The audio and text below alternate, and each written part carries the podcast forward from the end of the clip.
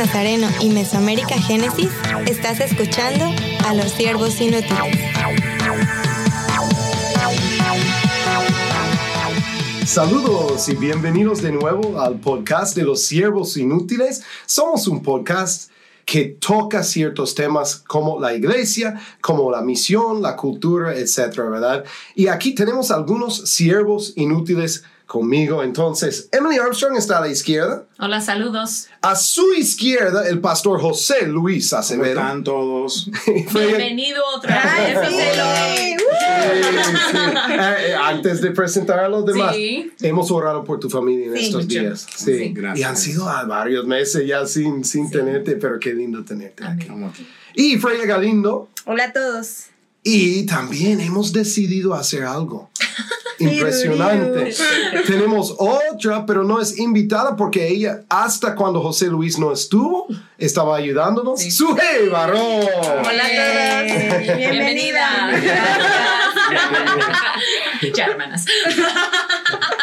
Cabe mencionar, Suje ya está viviendo de nuevo en la República Dominicana. Entonces, ella está aquí, ella está ayudando en Génesis oficialmente de nuevo, no tanto planta- eh, plantando iglesias en Santiago, República Dominicana, sino ayudándonos en, en la oficina y, y ayudándonos en mucho más que esto, pero entrenando la iglesia local en cómo llevar o traer un Génesis a su ciudad. Amén. Entonces, Suje, bienvenida de nuevo. Muchas gracias. Muy feliz de estar aquí. Qué bien, qué bien. Bueno, eh, hoy vamos a tocar algo muy interesante y no sé, no hemos hablado mucho de esto, entonces yo quiero saber sus perspectivas, pero eh, es de un, de un artículo de un autor que se llama Chuck Lawless. Eh, suena mejor en inglés. Chuck, Chuck Lawless, eh, no, no, ni sé cómo se, se escucha ahí en español, pero bueno, Chuck Lawless en, en, en inglés. Y él escribió sobre 20 conceptos erróneos de los misioneros o sobre los misioneros. Es decir, no vamos a tocar los 20, por favor. Eh, Gracias. alguien que está escuchando dice, tenemos pastores en este cuarto que Algunos. tienen 20 puntos de su sermón, por favor. No, no lo vamos a hacer. Pero vamos a tocar 10, eh, ni todos tal vez, pero resaltar algunos y ya en el próximo episodio tocar otros 10, ¿verdad? Entonces, ay, creo que ya podemos lanzarnos al, al agua, ¿verdad? Entonces, ¿hay alguno que les llamó la atención más o tenemos cuatro misioneros aquí. Yo creo que el hermano José Luis también eres misionero en algún sentido eh, por tu visión misional eh, para tu ciudad y para, para este país y todo, pero tenemos otra perspectiva también sobre un pastor local y todo. Entonces, ¿qué piensan? ¿Cuál fue uno que saltó de la página cuando estaban leyéndolo? Bueno, para mí, justo ahora que estoy de regreso aquí en República Dominicana, a veces la gente me decía, va a ser muy fácil para ti regresar porque ya estuviste dos años y no te va a costar mucho trabajo, ya sabes lo que vas a hacer, ya conoces la cultura, ¿verdad? Y todos piensan que es como algo sencillo y una de las cosas con las que hoy eh, estoy aprendiendo, estoy teniendo un poquito de, de crisis es con respecto a que todos somos aprendices naturales de los idiomas. Eso es un, un concepto erróneo Exacto. de muchos. Uno de muchos, pero ahora mismo me siento identificada con ese. Eh, bueno, y más porque, aunque estamos aquí en República Dominicana, para los que vivimos en, en- en otros países de América Latina, eh, creemos que el español es, es igual, pero es muy diverso. Entonces, aprender para mí el español dominicano fue todo un reto hace dos años. Pero ahora regresar y trabajar en la oficina Génesis con misioneros americanos, con eh, muchas visitas de grupos americanos, es un requisito básicamente hablar inglés. Leer en inglés, escribir en inglés y aunque lo tenía un poco eh, conocimiento básico, realmente ha sido ahora para mí una necesidad aprender. Entonces, muchos creen que sabemos de todo y que estamos capacitados al 100, pero no. Ahora ese es un nuevo reto para mí y estoy estudiando clases de inglés en estos, en estos días, tratando de aprender un poco más. Pero qué, pero por ejemplo, tú hablas español, eres, eres mexicana. En el caso mío, yo soy dominicano, pero ¿qué parte del español eh, dominicano te, te atrajo, te- se te hizo difícil en parte? O sea, comprender algunas cosas, algunos términos. Sí, sí, comprender muchos términos más eh, seculares de conversaciones uh, con los que la gente juega, bromea, que, que, para nosotros son muy diferentes. Entonces, entender, si no entiende uno una palabra, te pierdes de la idea. Uh -huh. Puedes estar pensando otra cosa hay palabras dominicanas que para nosotros eh, son normales, pero para ustedes son una ofensa en, en, español, ¿verdad? Y no las podemos decir. Eh, eso iba a decir, porque quizás quieren compartirlo, pero ya cuando no hay micrófono, cuando no hay micrófono, ¿verdad? Porque algunos van a, decir, van a escuchar en Guatemala y decir, no, pero aquí no se dice esto. Y otros en México, ah, está bien. Y otros en Dominicana, por favor, estos son santos aquí, estos son misioneros y ellos están diciendo es cierto, hay cosas como muy, muy malas que no, están bien y corrientes en, en otros países. Sí. Eh, ¿Cuál es otro concepto erróneo que tenemos o, o, que la iglesia tiene sobre los misioneros? Bueno, hay dos que llamaron mi atención y voy como a ligarlos. Eh, uno es que nuestra vida es como un viaje misionero de corto plazo, pero más prolongado. Okay. Y el otro es que estamos viviendo como un avivamiento todo el tiempo. Entonces, no es cierto.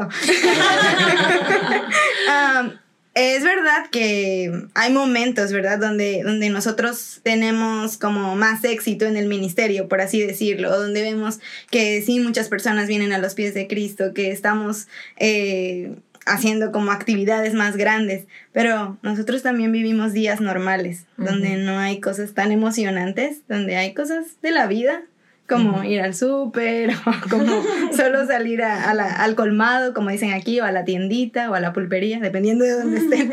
eh, y, y, son cosas normales y que mucha gente piensa que no hacemos, que todo el tiempo estamos como sí. en el campo y haciendo muchos contactos y evangelizando y todo, pero hay cosas que hay que hacer eh, para poder llegar a esos momentos de éxito, ¿verdad? Sí. Entre comillas. Uh -huh. José Luis, me imagino que cuando tu iglesia local está escuchando la palabra misionero, no están pensando en alguien detrás de una compu, ¿verdad?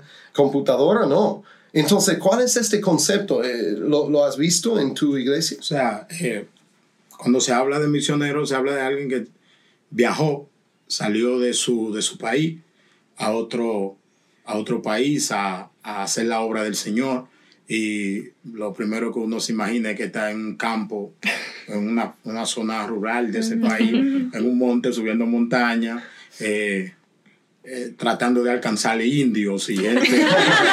sí. Sea, siempre, esa es la idea de, de, de, del misionero y que siempre está en ese, en ese punto de orando, predicando, eh, tratando de alcanzar personas siempre. O sea, no nos imaginamos un misionero quizás comiendo mm.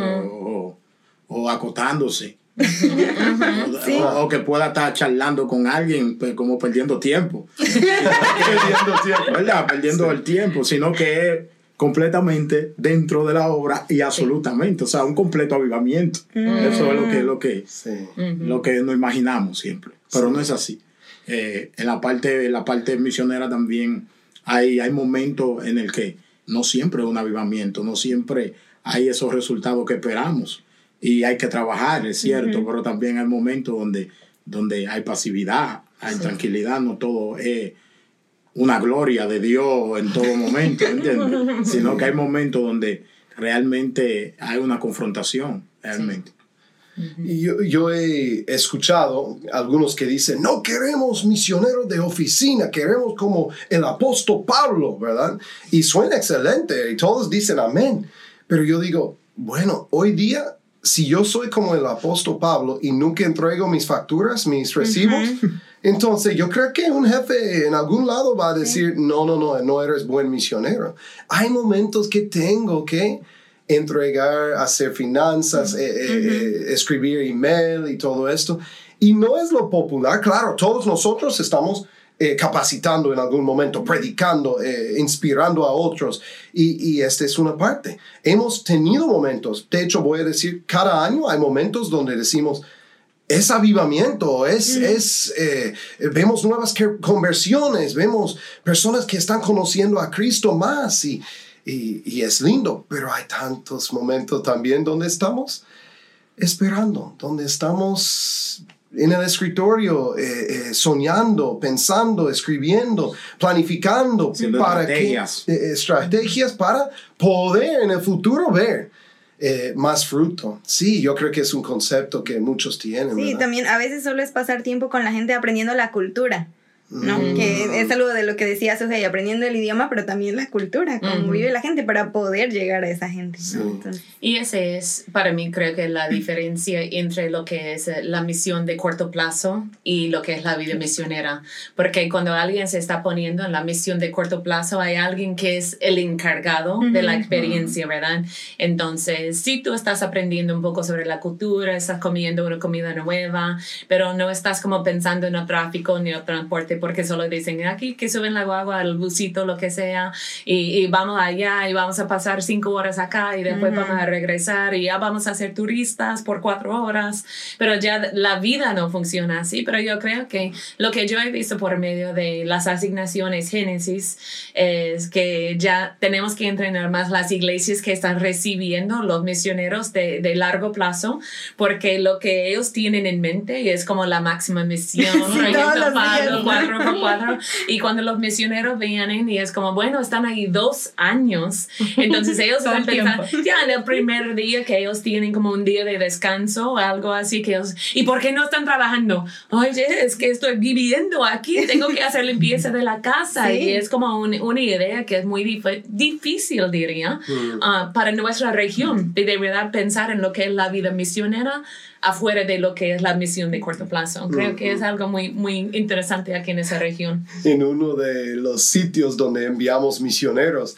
eh, yo estaba hablando con el coordinador del sitio, lo llamamos así, ¿verdad? El, el que está coordinando el ministerio de los, los plantadores o los nuevos misioneros ahí. Y él me, me habló y dijo, hemos tenido algunas quejas de, de, de ellos. Yo estaba como preocupado, ¿cuáles son, verdad?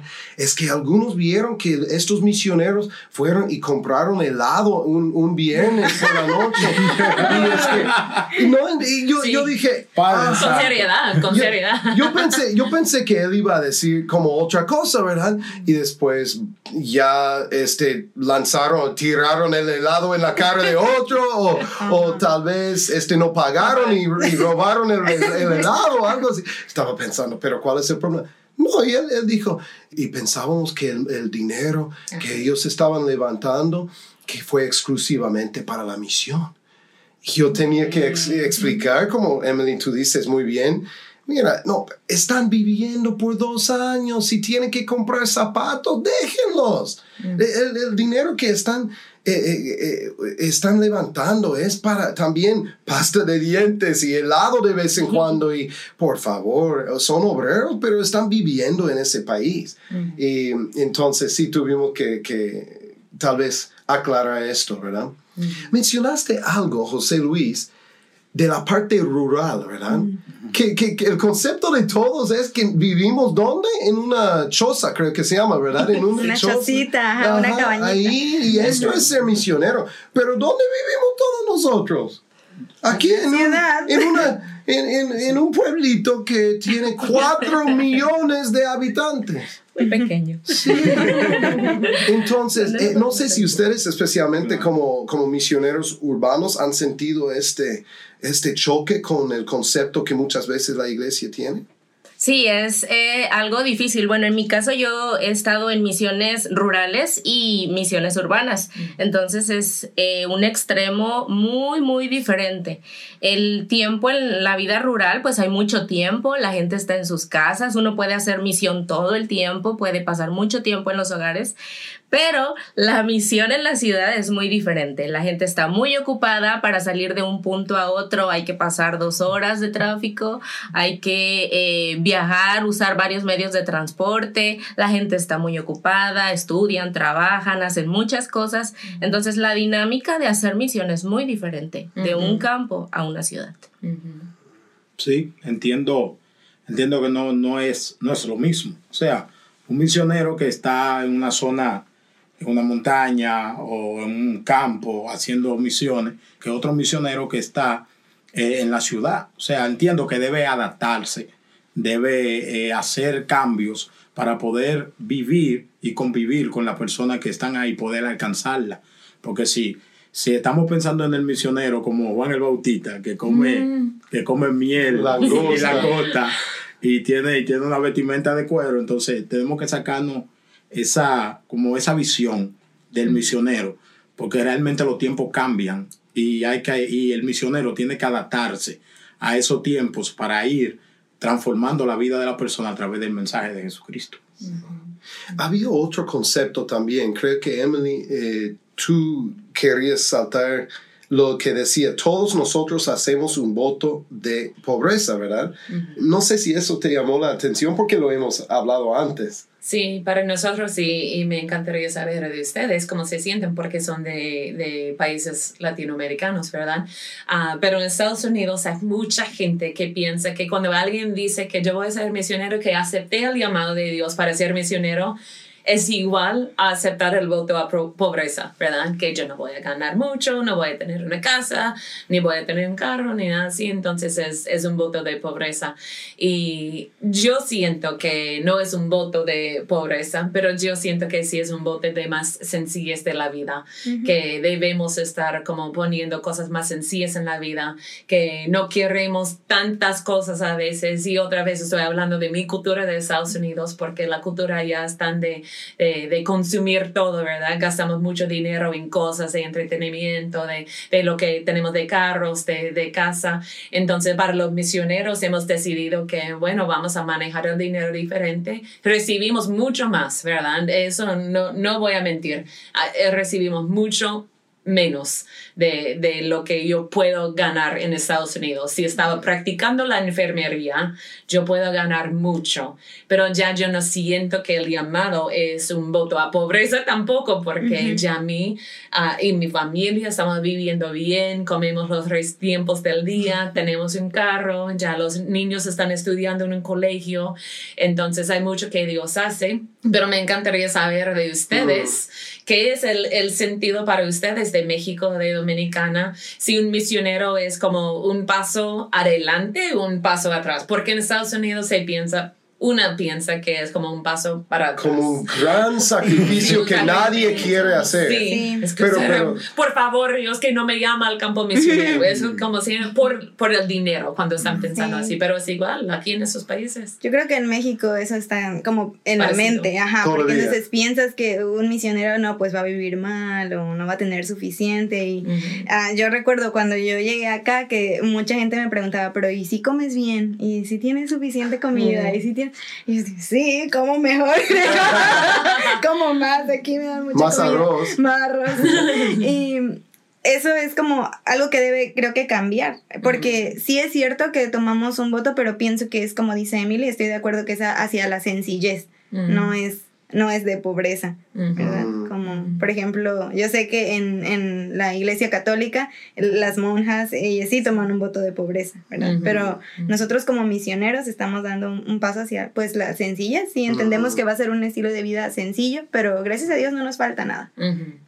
Y creo que es, es como un paso de, de renuncia, porque solamente es entender que dejamos de depender de nosotros mismos, de nuestro trabajo, de nuestras formas de obtener el recurso sí. para dar un paso de fe Hmm. y obtener directamente de Dios lo que necesitamos, porque realmente no perdemos, al contrario, podemos ver de una manera muy palpable cómo Dios está respaldando nuestro trabajo porque es para Él. Amén. Entonces es renunciar, ¿verdad?, a, a esa forma de, de, dependencia de mí mismo, de Mm. mi trabajo, de mis acciones, de yo hago esto para obtener y para darme mis gustos o mis lujos, pero simplemente es dar un paso de fe para creer y ver lo que Dios hace a través de nosotros de una Mm. forma directa. Ujú. O sea, se- la percepción que en República Dominicana se tiene de- del campo misionero es que tú haces como ese sacrificio, Mm. ese sacrificio de tú poder vivir cómodamente, seguro vivir de, de las cosas seculares, como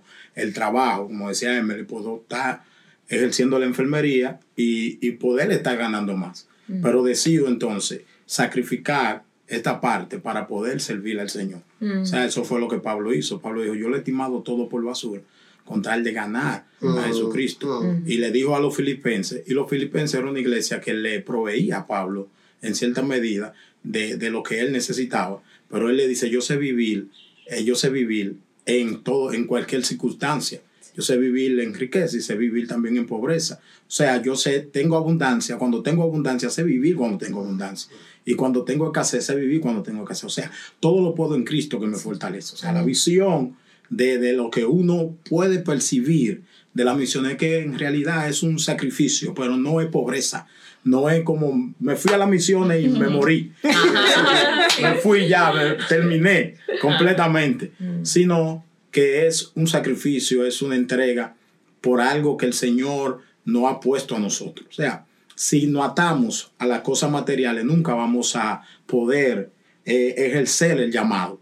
Porque todos los llamados, no, no tan solo de misionero, también pastoral, todo el llamado de Dios ejerce un sacrificio, ejerce una entrega, ejerce dejar cosas para poder obtener lo que el Señor no tiene.